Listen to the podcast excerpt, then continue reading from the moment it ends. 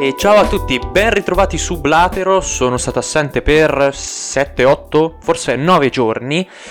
Sì, ho avuto un po' da fare, avrò da fare anche mm, per queste settimane, però, però, però, però, ho deciso di fare oggi questo podcast perché poteva ritardare effettivamente, come ho detto, ho tanto da fare, per una ragione ben specifica, perché ho avuto una delle esperienze più fighe degli ultimi tempi e soprattutto è podcast related, quindi è una cosa che dovrebbe e potrebbe interessarvi.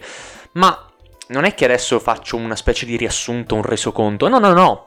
Questa esperienza contiene due o tre spunti veramente veramente interessanti perché? Perché sono andato in visita con il mio professore di diritto pubblico comparato niente poco di meno che al Parlamento, quindi sia Camera sia Senato. E capite che ci sono cose molto fighe che vi potrei raccontare. Quindi non perdiamoci in quisquiglie e vi incomincio a dire le cose belle che sono successe. Sono successe delle cose veramente incredibili.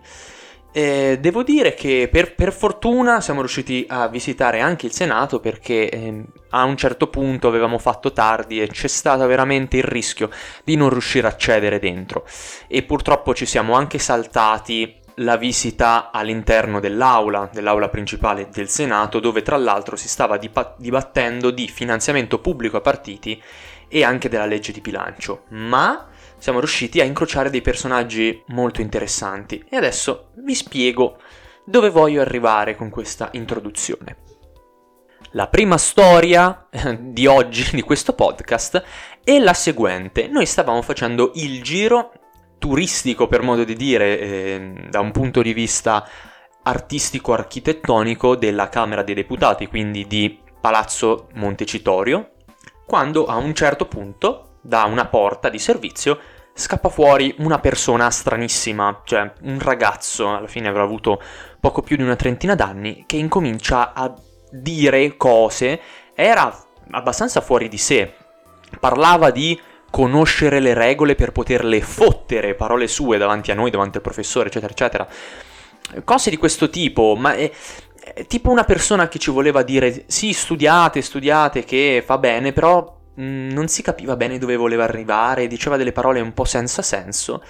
E a un certo punto se n'è andato via, zoppicando con il, un bastone, il che è strano per un ragazzo di 30 anni, no?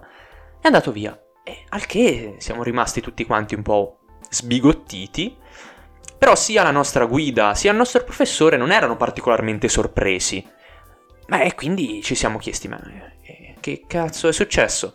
E dopo, quando eravamo un attimino da soli, senza gente in giro ad ascoltarci, era una roba strana, quindi magari era meglio parlarne in privato, abbiamo chiesto al professore che cosa fosse successo, se era in programma, se quello era un non so, una di quelle persone che si infiltra nei posti, anche noi all'università abbiamo un signore che ogni tanto entra, fa finta di fare lezione e poi viene cacciato via.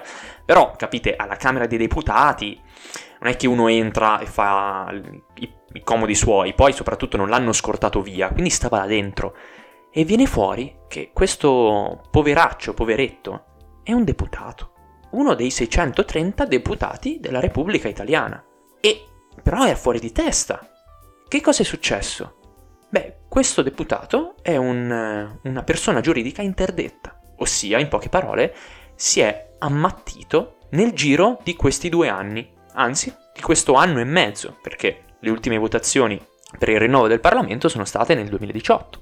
E questa persona, quando fu eletta, non era interdetta. E probabilmente deduco, non, è, non mi sono andato a fare i fatti suoi, e dal fatto che zoppicasse probabilmente ha avuto un incidente e questo incidente eh, lo ha danneggiato psicofisicamente. Però è un problema perché il professore ci ha detto che in questo caso la giurisprudenza non prevede un, uh, un disincarico, un disimpegno di tale soggetto. E di conseguenza noi per 4-5 anni avremo dentro la Camera una persona che giuridicamente non è capace di intendere di volere e di conseguenza non è nemmeno responsabile delle proprie azioni, del proprio voto. E questo è un vuoto normativo incredibile, perché eh, tale soggetto, tale deputato non può delegare i propri poteri a nessun altro, non può essere fatto decadere dal suo incarico, però sta lì. E però giuridicamente non è responsabile delle proprie azioni. E quindi capite che è un po' un problema, perché che succede? Eh, questa persona può votare, ma non è politicamente né giuridicamente, appunto, cioè penalmente, civilmente responsabile delle proprie azioni. E il, al che io mi sono anche chiesto, cavolo, ma è in Senato? Cioè, in Senato, dove eh, in media i parlamentari sono più anziani, ma quant'è la probabilità che un settantenne, settantacinquenne che viene eletto senatore nel corso della, della legislatura magari non eh, prende qualche sorta di, non so, demenza senile o Alzheimer. Può succedere. E questi personaggi che vengono sostituiti? No. No, però sono interdetti.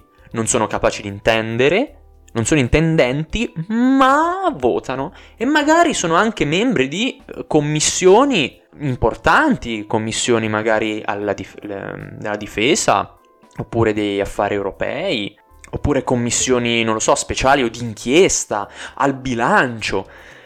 E capite che è un bel problemino effettivamente. Poi siamo stati in Senato e di vecchi ce ne sono e... Dove sta scritto che questi per 5 anni avranno la testa a posto? Non c'è sta scritto da nessuna parte. E quindi, e quindi c'è questo buco qui. E... e non ci sono rimedi. Non ci sono rimedi giuridici. Mi viene in mente, per esempio, la giustizia costituzionale statunitense che conta appunto nove eh, giudici, nove giudici nella Corte Suprema, e quelli sono nominati a vita e diciamo che possono decadere dal loro incarico qualora mostrino i segni, qualora anzitutto si stufino, o mostrino i segni, diciamo, di una non più lucidità. Il fatto è che loro lo sanno e di conseguenza poi possono dimettersi con più facilità, non ci sono scandali e soprattutto è entrata questa norma nel, nelle consuetudini poi della politica, in questo caso mh, della giurisprudenza della Corte Suprema. E da noi no, da noi no, e anche se ovviamente il mandato non è a vita, però possono succedere tante cose in cinque anni di, di incarico parlamentare, sia del Senato sia della Camera. E questa cosa fa riflettere, almeno a me ha fatto riflettere, mi fa, ride- mi fa ridere, però un pochino mi spaventa il fatto che ci sia un voto su 630, magari, magari voglia che sia un voto fondamentale no? in alcune questioni delicate e questa persona è interdetta. Com- come ragiona? Mm, non lo so, sinceramente, mi-, mi dispiace per lui, non ha colpa lui. Però molto spesso una persona interdetta non si rende conto di esserlo, quindi non può nemmeno dimettersi o... che ne so, non lo so ragazzi. Che voi che ne pensate? A me questa cosa tipo mi ha, mi ha lasciato... Cioè pensavo ci fosse un rimedio, invece non ci sono rimedi. Vabbè, arriviamo alla seconda storia. Ovviamente questa era la più what the fuck, le altre sono un pochino più politiche. La seconda storia è che durante l'ultima parte della nostra visita alla Camera dei Deputati a Montecitorio, il, eh, l'onorevole Maggi, che è del gruppo dei radicali, ci ha preso, ci ha, ci ha fatto un bel discorsino, nel senso che abbiamo parlato di, di varie cose, ed è venuto fuori un discorso molto interessante sulla legge di bilancio, sulla legge di bilancio e poi anche del taglio parlamentari, ma quello del taglio parlamentari magari ne parlerò una prossima volta perché c'è tanto da dire.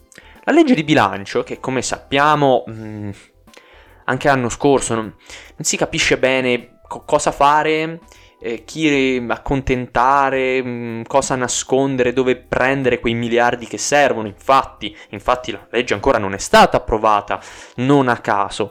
Beh, l'onorevole Maggi ha essenzialmente detto una cosa, ossia che il potere del Parlamento, ok, che eh, tra le varie funzioni ha quella di controllo sul governo, e sulla legge di bilancio, che è la madre delle leggi annuali, ok, ricorrenti, viene meno. Viene meno perché il governo presenta la legge molto in ritardo, ok, rispetto a un buon lavoro, a una buona tempistica. E questo fa in modo che l'iter, legi- ehm, l'iter di approvazione del Parlamento alla legge di bilancio debba essere eseguito nel modo più veloce possibile, soltanto che la legge di bilancio è una roba complicata, è un bel plico da decine e decine, se non centinaia di fogli.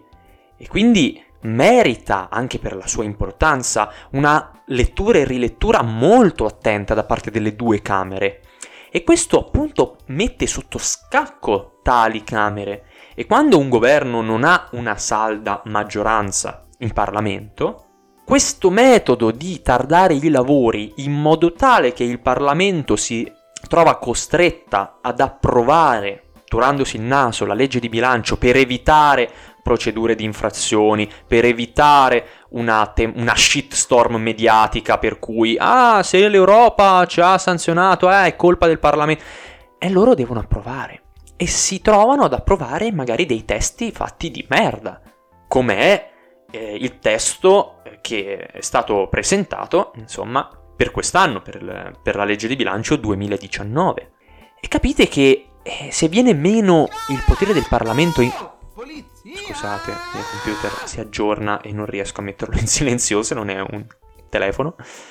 Insomma, capite bene che se il Parlamento non riesce a esercitare la funzione di controllo sul, parla- sul, um, sul governo, se soprattutto in una questione così delicata che richiede la massima democraticità, eh, questo è un problema e fa parte della crisi del Parlamento per come lo conosciamo ora nelle democrazie parlamentari, parlamentari appunto, Parlamento dà il nome al nostro tipo di ordinamento repubblicano, no? Repubblica parlamentare.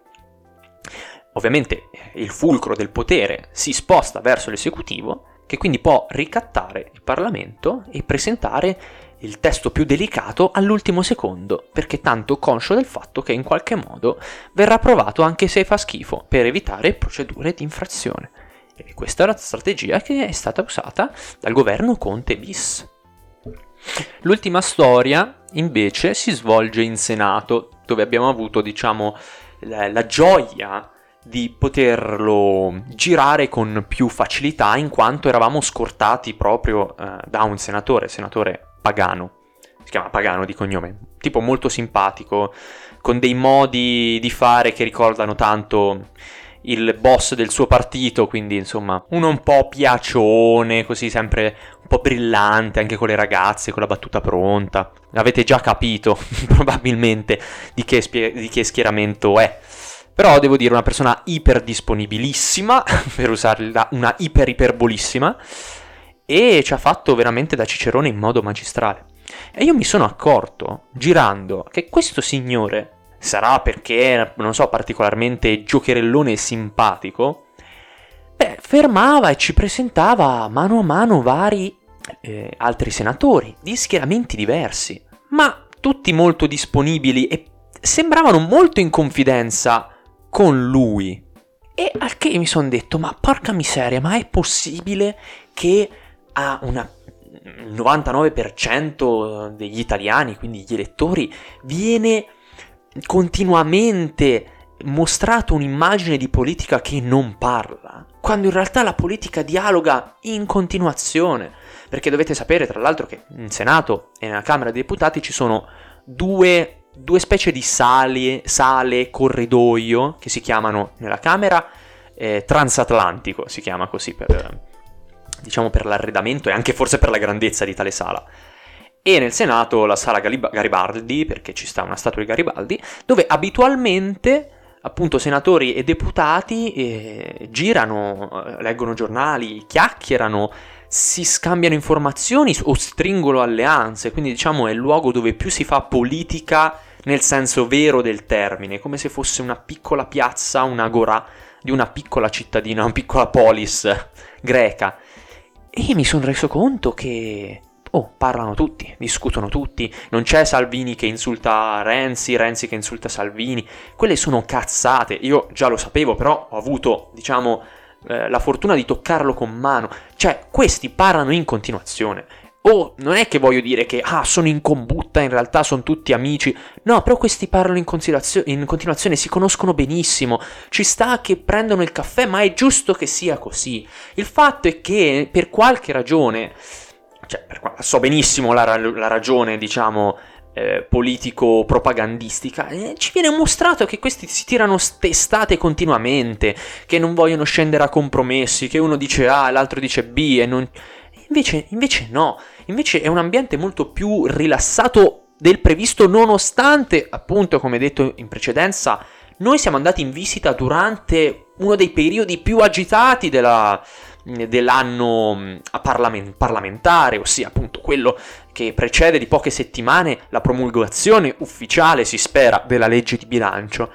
Eppure, nonostante ovviamente un clima di tensione percepibile, noi vediamo senatori, perché la mia esperienza è stata in Senato soprattutto da questo punto di vista, di casacche diverse, dialogare, fermarsi magari per parlarci con senatori dell'opposizione, quindi di, di maggioranza contro l'opposizione.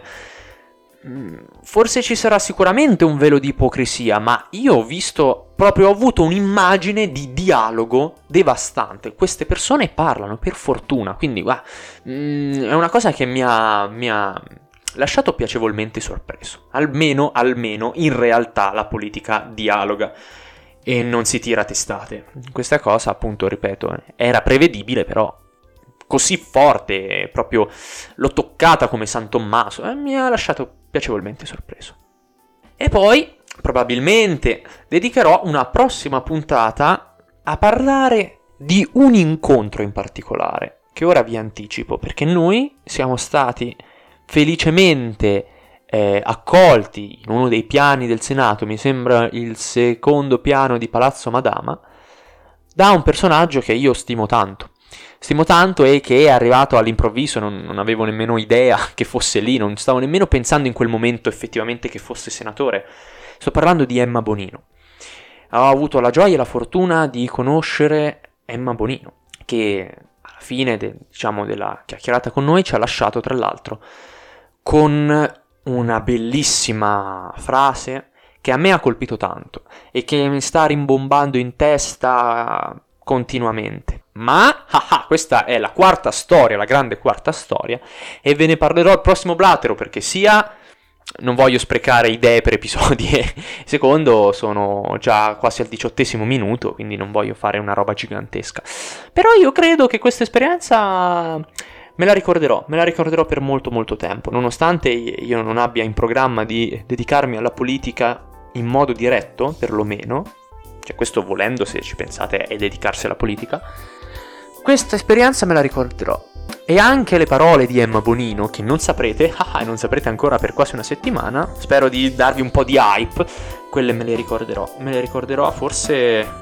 Chi, chi lo sa, dai, non vi anticipo niente. Io spero che questa puntata un po' insolita, perché è una sorta di racconto, però dai, i punti di riflessione ci sono. Ci sono, spero che vi sia piaciuta e vi lascio anche con un altro avviso, ma che cosa spettacolare questa puntata è piena di anticipazioni incredibili, perché nonostante vi ha già spoilerato il prossimo episodio di Blatero, dove si parlerà di questo incontro fantomatico, io vi dico che in pentola bolle una cosa che io, porca miseria, sono svenuto quando l'ho saputo. Non vi dico niente. Vi dico solo che... Al prossimo Blatero.